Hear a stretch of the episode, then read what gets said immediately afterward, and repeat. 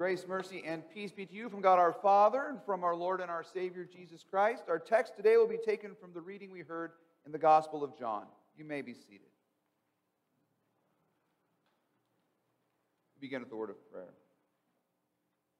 Almighty God, in your mercy, you have gathered us here to the feast to receive the very body and blood of Jesus Christ for the forgiveness of our sins and to nourish us uh, with your word. Lord, today we pray that you would give us great hope and confidence in your promises, that we would be sustained into everlasting life. Now may the words of my mouth and the meditation of all of our hearts be pleasing in your sight, O Lord, our rock and our redeemer. In Jesus' name, amen. It is weird to me how very few of you uh, ask me to talk more about the Lord of the Rings in my sermons. And yet, how I still feel it necessary to continue to remind you how wonderful the books and the movies actually are. Uh, in fact, if you've seen the movies, you will recall this wonderful scene that kind of starts all the movies off. Uh, there's a great celebration being planned in the Shire where all of the little hobbits live. Uh, it's a birthday party for one Bilbo Baggins. Bilbo Baggins is celebrating his 111st birthday, and everybody is very excited about this. But they're especially excited because one of the gift, uh, guests who has been invited to the party, and that is one Gandalf the wizard. Now, everybody's excited for Gandalf to be there because when Gandalf shows to, up to a party, fun ensues. Uh, especially because he brings all kinds of party favors, especially fireworks. He brings fireworks displays that you cannot even imagine. And so everybody is anticipating his arrival so they can enjoy this party with his wonderful fireworks. Well, the scene begins with, with Gandalf coming in here on his cart, and as he's coming into the town, all the little kids show up. And the kids start pleading with him to do a magic trick, to do something fun, to do something exciting, to show off maybe a firework or two. And he says no, and he dismisses them. He sends them off. After all, it's too early. The party's not here yet. The thing hasn't started. It's not time yet for the party. So they're just going to have to wait. And so he sends those children off, and they are very sad. Their faces look all crestfallen. But then, as he's rolling away, he kind of gets a smirk on his face, and he kind of does a little magical whatever. And suddenly, out of the back of his cart, a bunch of fireworks shoot out for the kids to see. And they're completely delighted in this because you see, Gandalf, he just couldn't wait. He couldn't wait to bring some fun in. He couldn't wait to give them at least just a glimpse of a party. He couldn't help himself. But he wanted the fun to break in, you know, just a little bit early. I wonder if that illustration doesn't help us at least a little bit today try and understand or figure out what Jesus is actually doing at the wedding at Cana. Here we come to this wedding, and it's the first sign Jesus performs uh, in his ministry. And it's sort of a strange sign. It's not like a miracle where he walks on water or calms storms or heals anybody. He's at a party that has ran out of alcohol and decides he's going to replenish that. Kind of a, kind of a strange sign indeed.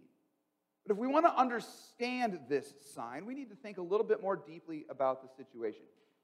Now, they're at a wedding, and as Rachel mentioned in the children's message here, uh, these weddings typically ran for a whole week in those days. It wasn't just a day party, but like an entire week long. And uh, it was the responsibility of the host, the one throwing the party, to make sure everybody there was well fed and well nourished and they had drinks uh, for the entire week. So that if you were to run out of food or if you were to run out of wine, it would bring great shame upon the host. That host would look very bad and his reputation would be ruined, and it would seem as if he didn't care about the guests who arrived. And so this was this was going to be a great deal of shame upon this household. So, to come to the rescue of this particular host, Mary comes. Now, Mary's at the party with Jesus and Jesus' disciples. Apparently, you bring Jesus to the disciples to the party, you need to bring a little bit more wine. Well, anyhow, uh, Mary shows up there and she comes to Jesus and she says, Listen, they have no wine. And Jesus says to her, Woman, what does this have to do with me? My hour has not yet come. My hour has not yet come. And with those words, Jesus takes this sort of seemingly innocuous conversation, this sort of like just normal, mundane discussion, and he makes it far more profound. takes this mundane discussion and turns it into a sermon on salvation. I mean, it sounds so plain. It's like a mother asking her son, Hey, can you run down to Ralph's and grab a few other boxes of wine? And we can just imagine any son we've ever seen rolling his eyes, saying, No, I'm busy with my friends right now. But that's not what's happening here at all.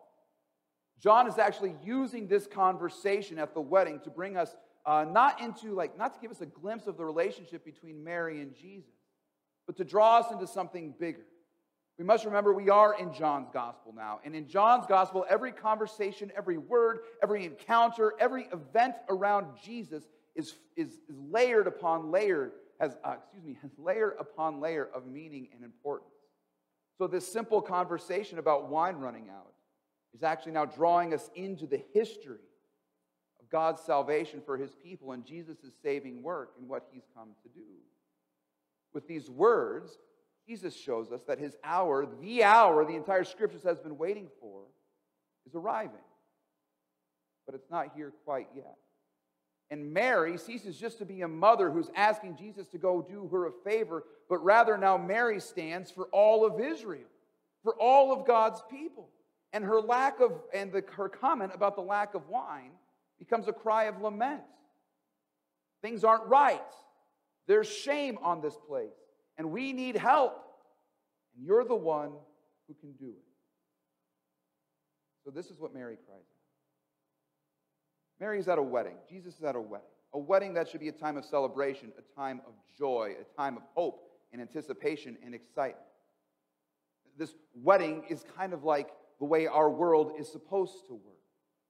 Much like this wedding feast, our world was created for joy, meant for pleasure, designed in love and kindness to be worked with our hands and delighted in by our hearts.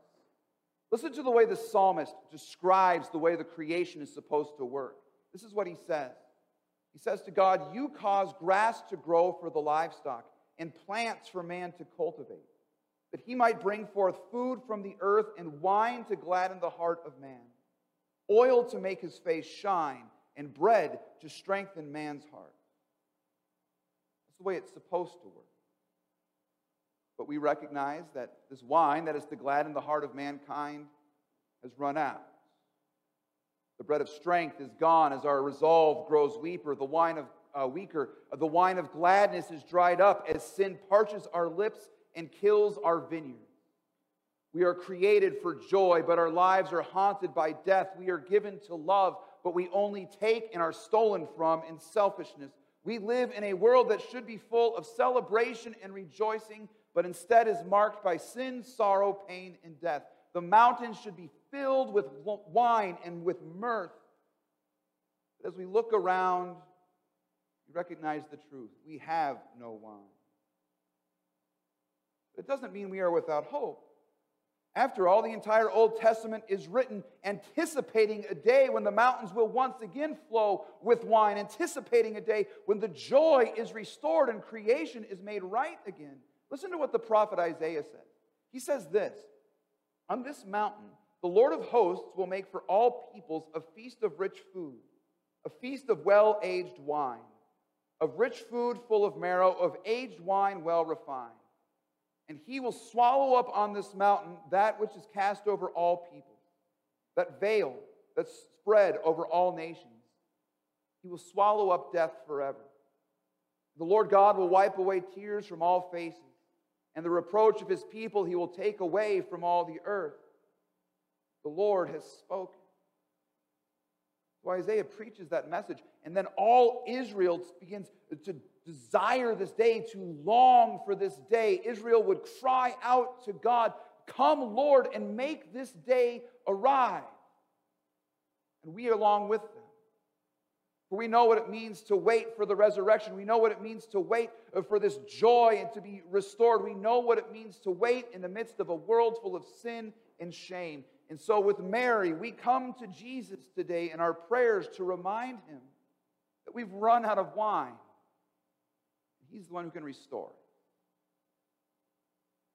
Now, notice how Jesus responds today. He doesn't, he doesn't merely dismiss the request of Mary, he doesn't just send her off, but he says, My hour has not yet come. Is another way of saying, I am going to accomplish these things. I am going to establish this feast. I will create the celebration where death is gone and sorrow is forgotten. I will remove sin and death forever, says Jesus. But not at this party. Not yet. My hour has not yet come. But then notice what he does. At this point, then, that though his hour has not yet come, he's kind of like Gandalf in the cart. He cannot sort of help himself. He cannot really, he's so excited about this, he can't prevent himself from letting at least a little bit of the party sneak in ahead of time. So, what does he do? He tells a bunch of the servants there to get him six stone jars. These are 20 to 30 gallon stone jars, and to fill them to the brim with water. And then he tells them to take from that water and give it to the master of the feast. And the guy then does it. He takes it and he gives it to the master of the feast. And somewhere along the way, the water in these jars has suddenly become wine. And not just any wine, the best wine you can possibly imagine.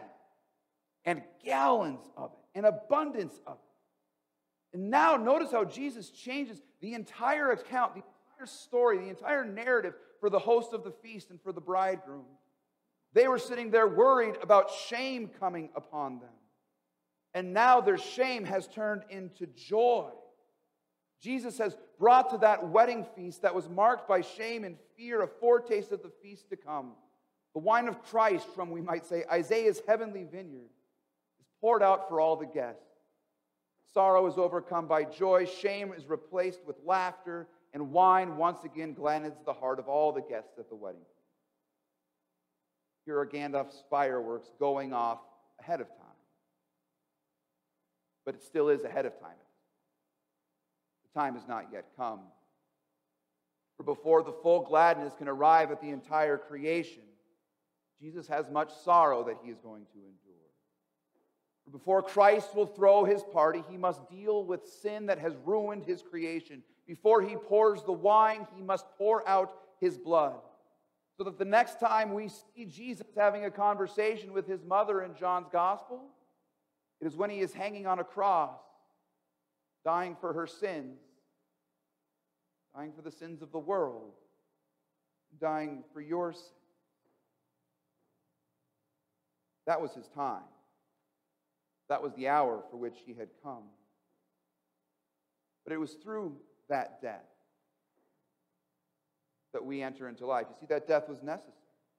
It is from that cross that we will ultimately find our way to glory. It is from the sacrifice that you arrive at the great gift that removes all of your sorrow, the forgiveness of your sins. And it is from the veins that He pours out the blood that cleanses you and prepares you for the feast that is to come. We find Jesus dying on that cross for the salvation of the world. We also know that there's a day to come after that, the third day. I don't know if you caught that in the, in the reading from the gospel today, but Jesus arrives at the wedding feast. He's there on the third day. Just as on the third day after his sacrifice, he would arise, begin the work for the new feast. And that's what we allow long. That's the day we wait. But as we long and wait for that day, Jesus does not leave us any longer without wine. He does not leave you without joy. For today, as you come to the altar, you gather here and receive a foretaste of the feast that is to come when you eat his body and you drink his blood and the bread and the wine that comes to you in abundance. You will notice the wine has never run out here for you. We join the wedding celebration as we sing together songs of mirth and joy in this sanctuary as we are gathered here with all the guests to rejoice in the gifts that Christ has given to us. And we laugh with delight at the wedding speech that Jesus speaks over us, calling you his beloved bride, who he gathers to himself today, so that you are made ready for a seat at his table forever. Even so, come, Lord Jesus. Amen. Let us pray. My God, we give you thanks that on this day we gather here for a foretaste of the feast to come. And we pray now, Lord, that you would guide us through our lives and fill us with hope and anticipation and certainty in your promises. That though we live in a world full of sin and sorrow, shame and death, you have overcome all of it by your dying and your rising. Now, Lord, make us ready for the great eternal feast where we dwell in your presence forever.